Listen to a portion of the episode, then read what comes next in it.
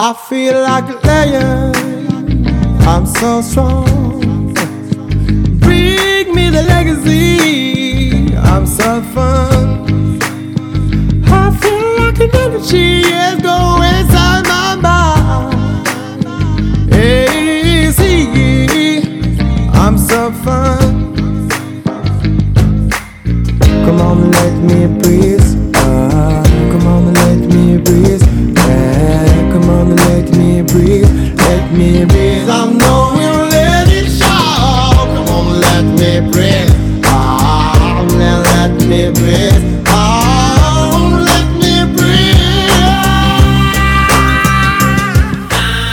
I wanna see the dance. Welkom, beste luisteraars, bij de introductieaflevering van de Gouden Graal Podcast. In deze podcast ga ik mensen aan het woord laten die iets bijzonders doen of een interessant beroep hebben. Ik ga hierin op zoek naar antwoorden op de volgende vragen. Wat drijft mensen in hun werkzame leven tot bijzondere prestaties waarmee zij anderen overtreffen? Waarom hebben bepaalde mensen meer passie en motivatie dan anderen? Welke rode draad kunnen wij erin ontdekken? Wie zou deze gouden graal met oplossingen niet willen hebben om ervan te leren?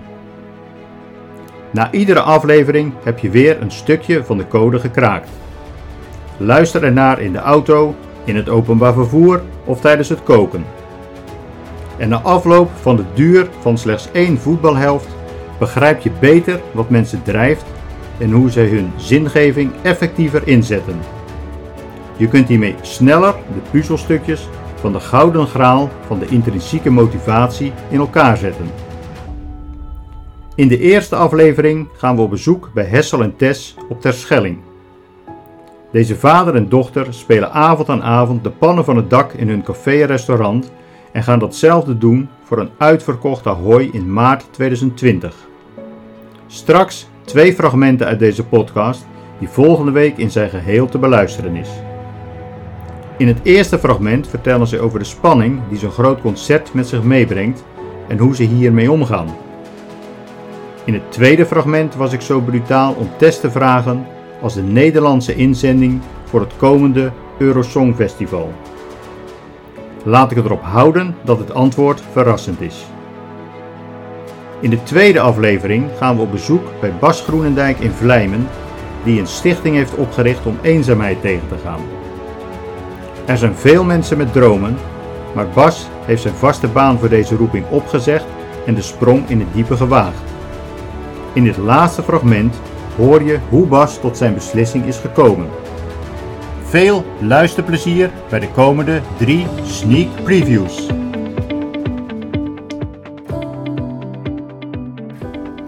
Ik heb een gezonde spanning. Mm-hmm. Tuurlijk heb je gezonde spanning, anders zou het niet kunnen. Goed, ja. Nee.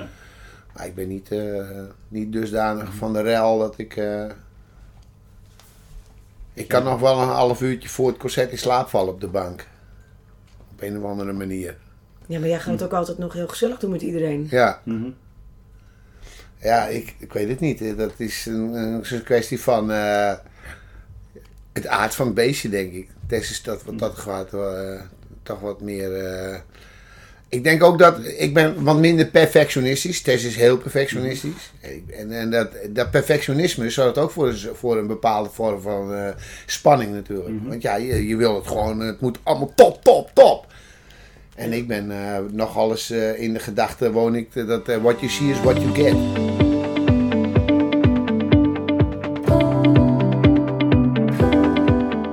Wat zou je antwoord best zijn als Avro Tros aan de lijn zou hangen en zeggen van we zoeken een fris iemand om Nederland te vertegenwoordigen op dat Songfestival? Nooit van mijn hele okay. Hele fucking leven dat ik mee zou doen met het Songfestival. Omdat het te groot is? Of nee, omdat je omdat ik het verschrikkelijk iets vind. Echt, vanuit het diepste van mijn hart. Zou ik echt nooit. Ik vind het zo'n... Niet bij mij passen. Dat is zo niet waarvoor ik sta. Ik vind ook muziek in een wedstrijdvorm überhaupt absurd. Omdat ja, muziek is gewoon geen wedstrijd. Is geen wedstrijd. Muziek zit, of het gaat regelrecht je hart in, of het is niet je ding.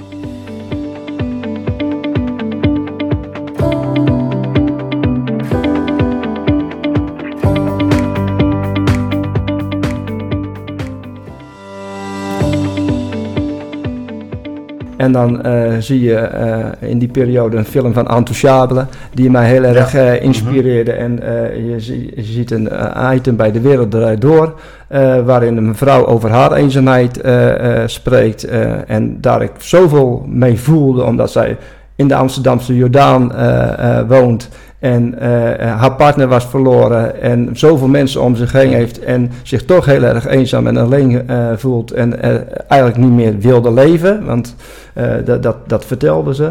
En een onderbuurman aanbelt en zich voorstelt als de nieuwe onderbuurman en die dat in haar ogen ziet, die dood in haar ogen ziet. En ik denk, potverdorie, dat kan toch niet? Ik moet hier iets voor mijn buurvrouw doen. En die heeft haar een beetje meegenomen in zijn sociale leven. Mm-hmm. En zij zat in dat item werd dat verteld. En je zag bij die mevrouw weer de Amsterdamse brani terugkomen. Mm-hmm. Het enthousiasme, het levenslust, het plezier in het leven. En ik denk, ja, dit is wel zo mooi en zo simpel door aan te gaan bellen. En iemand gewoon hulp aan te bieden en er voor iemand te zijn. Toen dacht ik van, dit wil ik ook. Dit kan ik in mijn eigen buurt en in mijn eigen wijk misschien ook wel doen.